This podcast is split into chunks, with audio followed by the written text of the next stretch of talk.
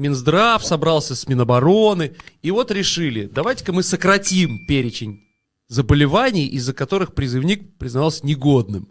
И теперь могут и большие ребята идти там свыше 100 кило, могут и, и с геморроем, могут там и с близорукостью. Да, с вот, вот. такими толстыми очками. Зачем они это сейчас ну. делают? Ой, ну это сапраўды ў першы раз першы раз за гісторыю незалежнай беларусі настолькі заніжаныя ўсе это медыцынска-санітарныя нормы. Ну, па-перш за ўсё глядзіце яно кідалася ў вочы калі вот у ваенкамаце збіраліся тыя хто годны да прызыва і на асобнай пляцоўцы збіраліся тыя хто не хто не не не вот ну па сваіх кандыцыях быццам бы вот не не падыходзіць. Так вот дысанансам кідаліся що звычайна атрымлівалася что ну годныя для службы ну такія ну хлопчыкі ростом метр шестьдесят метр шестьдесят четыре а негодныя чамусьці атрымліваліся такія метр восемьдесят там такія это вот плечи вот так может тому что ну танк не влезуть это большие не? То бок разумееце вот это жвавыя жэўжыкі гарадскія яны звычайна знаходзілі нагоду адкасіць ну. Таму вот военкомы усе астатнія вырашылі, што трэба максімальна як бы так падняць стаўкі ў этой гульні, каб все ж таки ўсе служылі ну. А вот мэта мэта якая а вот это вот адному я не ведаю нават каму вядома, таму што ну не называць жа Пуціна Богу. Ну. Ну почему? У нас есть другие кандидаты на это звание. Ну, не обовязково сразу туда. Я, я, я згодна, Александр ну. Горович першы, хто спрачаецца, да. Ну. да. Смотрите, у нас опрос такой мы затеяли здесь. А, почему в Беларуси опускают планочку годности для призывников? И три варианта дали. Ну, просто интересно, что зрители. У нас 1628 зрителей в прямом эфире. Это приятная цифра. Значит, из-за угрозы втягивания в войну, и так полагает 32% наших зрителей, нужны люди генералам строить дачи. Абсолютное меньшинство проголосовавших 12%. И большинство, 57%, тупо не хватает призывников. Вот такой, такой вот э, самый. Ну, вы так про Путина намекнули, понятно, хорошо. Ну, то есть мы как бы зафиксировали эту историю. Но скажите, пожалуйста, да, скажите, пожалуйста, а что вот будут делать эти большие парни? Ну, меня вот почему-то толстый, ну, я сам толстый, меня толстый интересует. Ну, есть с лишним весом. Что граждане. им там делать? Ну... Или применить можно кого угодно, на самом деле, в армии, в современной? І не в современный да, не, ну, нойду чым заняць глядзіце у прынцыпе я не ведаю багата это ці не багата вот асенні прызыў беларусі было набрана 10 тысяч 400 прызыўнікоў то бок но пры ўсёй колькасці нашага міністэрства обороны наколькі на том 45-50 тысяч то я не думаю что это як бы так такі уже недахоп адзінае что глядзіце на нарадах вышэйшага кіруючага состава міністэрства обороны беларусі некалькі нарадаў ўжо праходзіць под дамінаваннем наратыва того что захад на нас нападзе і нам трэба рыхтавацца адбівацца ад захаду і разумеется что называется уже хлусня другого ўзроўню это калі яны самі спачатку запусцілі эту версію а потым яны уже атрымліваюць пацверджанне ў гарызанталі яны яшчэ больш самі себе пераконваюць о мы ж казалі о бачыце ну! Вот яны уже сапраўды як бы так ну глядзіш сур'ёзныя дзядзькі як бы так палкоўнікі з генералами там акадэміі заканчивалі ўсё быццам разумныя мусяць быць яны уже свята паўтараюць як зомбікі вот эту вот версію один з афіцераў мне это з беларусі як бы сябар прыслаў мне фотаздымак вот быццам бы ягоны сябар зараз у польшчы і кажа глядзі што вот у польшчы там показваюць что палова тэрыторыі украины абазначана як полска что это уже польская тэрыторыя то вот яны шрамы рыхтуюцца это злые злыдні рыхтуюцца забраць у нас гародню а у этих самых у бедных галічан львова ціснуць я кажу слухай это не вер не вер тому что я кажу я напрыклад пражыў на той же хальчыне с 15 по 20 год я не веру что что у галічан нехто можа нешта забрать а где показывают это кто показывает кому где в польше? Это вот быццам ён мне прыслаў что это твп польская телевізія показывае як бы так сваім грамадзянам вот вот вот маўляў вот яны закидывают что мусіць быть так.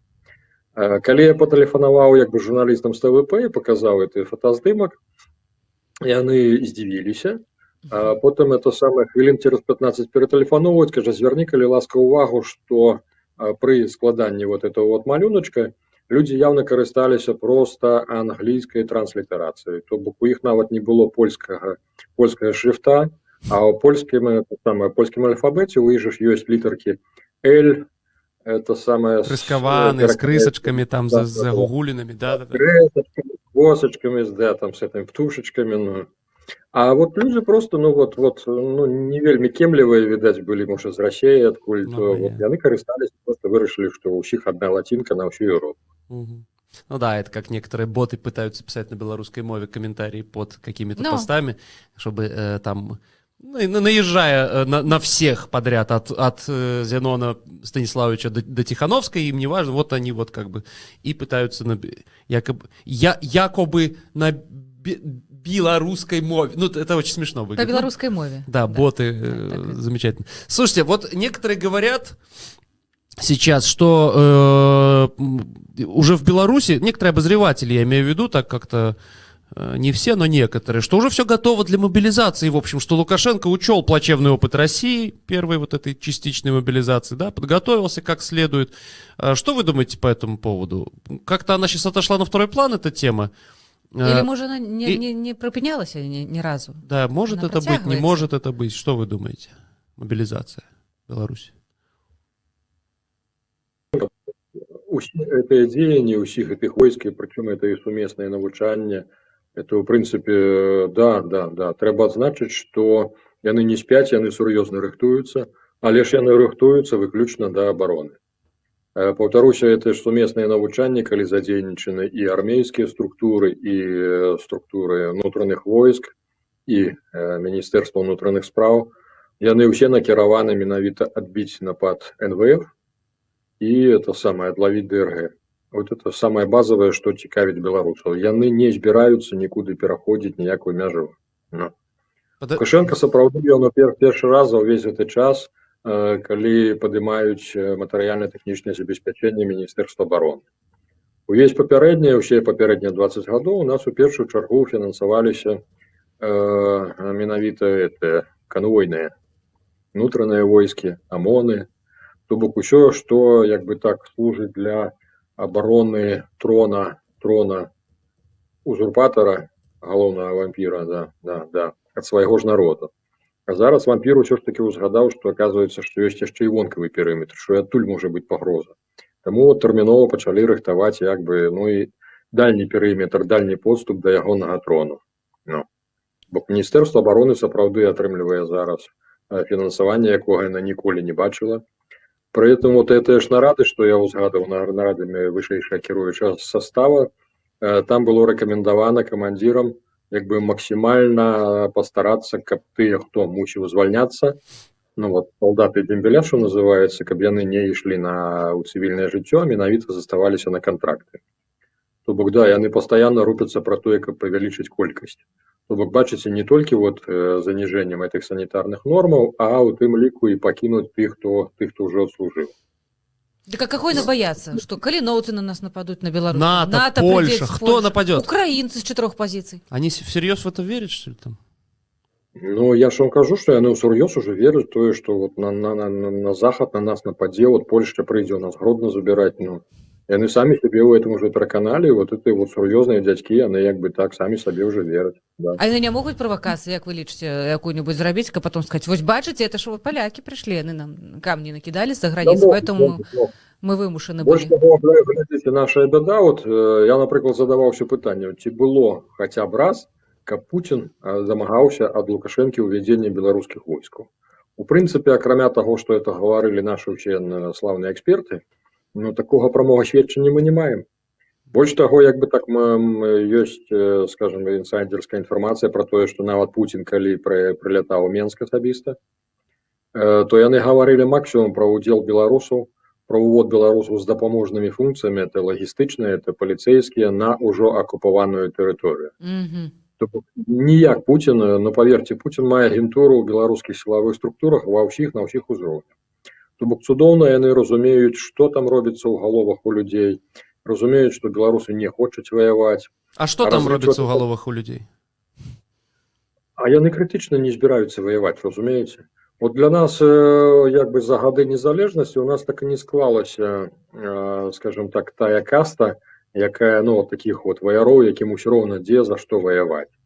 Это, в принципе, люди, якія шли, а як бы так, мамки им рассказывали, что, сынок, вот, вот, э, когда будешь носить зеленую одежду, тебе будут за это гроши платить, то вот, ну, вот всегда будешь и про грошах, и про работе, и все будет добро. А будто А дед опция- накормлен.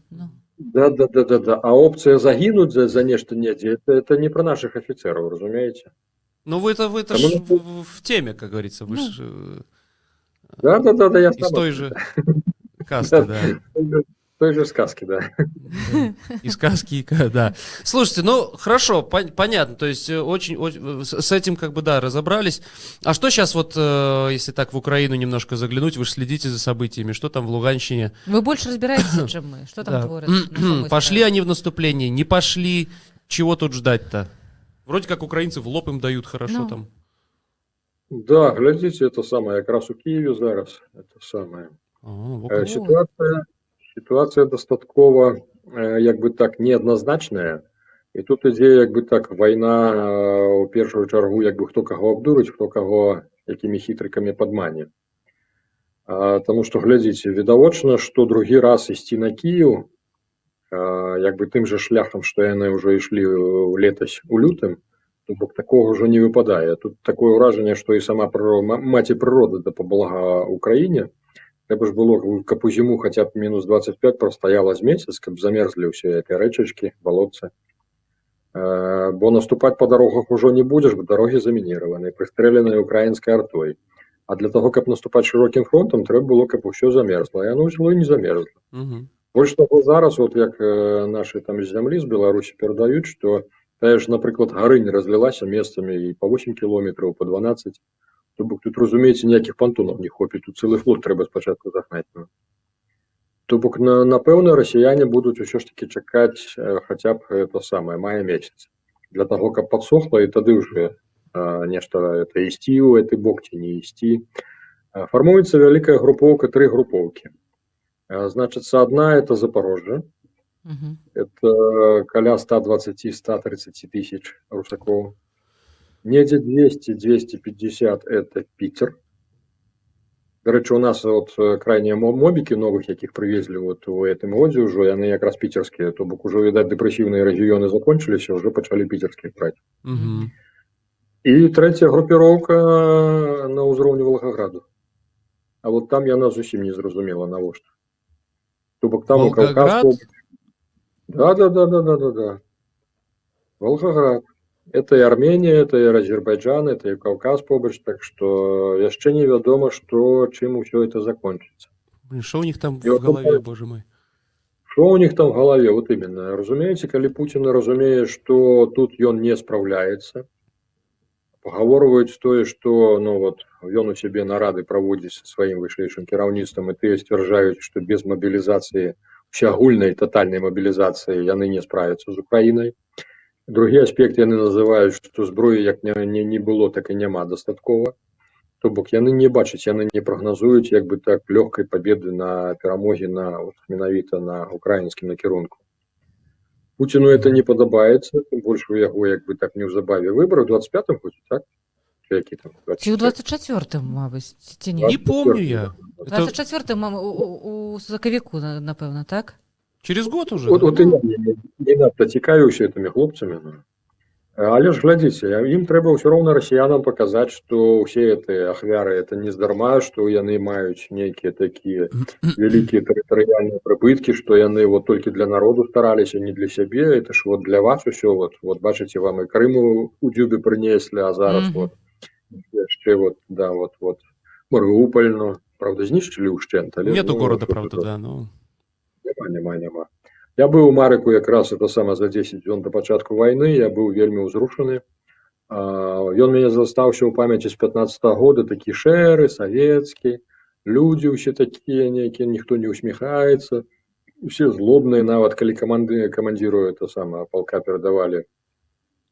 Мы вазілі э, гуманітарную дапамогу, якраз аптэчкі, медыцыну перадавалі то і кажа крый Божа глядзіце каб таксісты не ўбачылі таму што здадуць это сепарскі горад усё.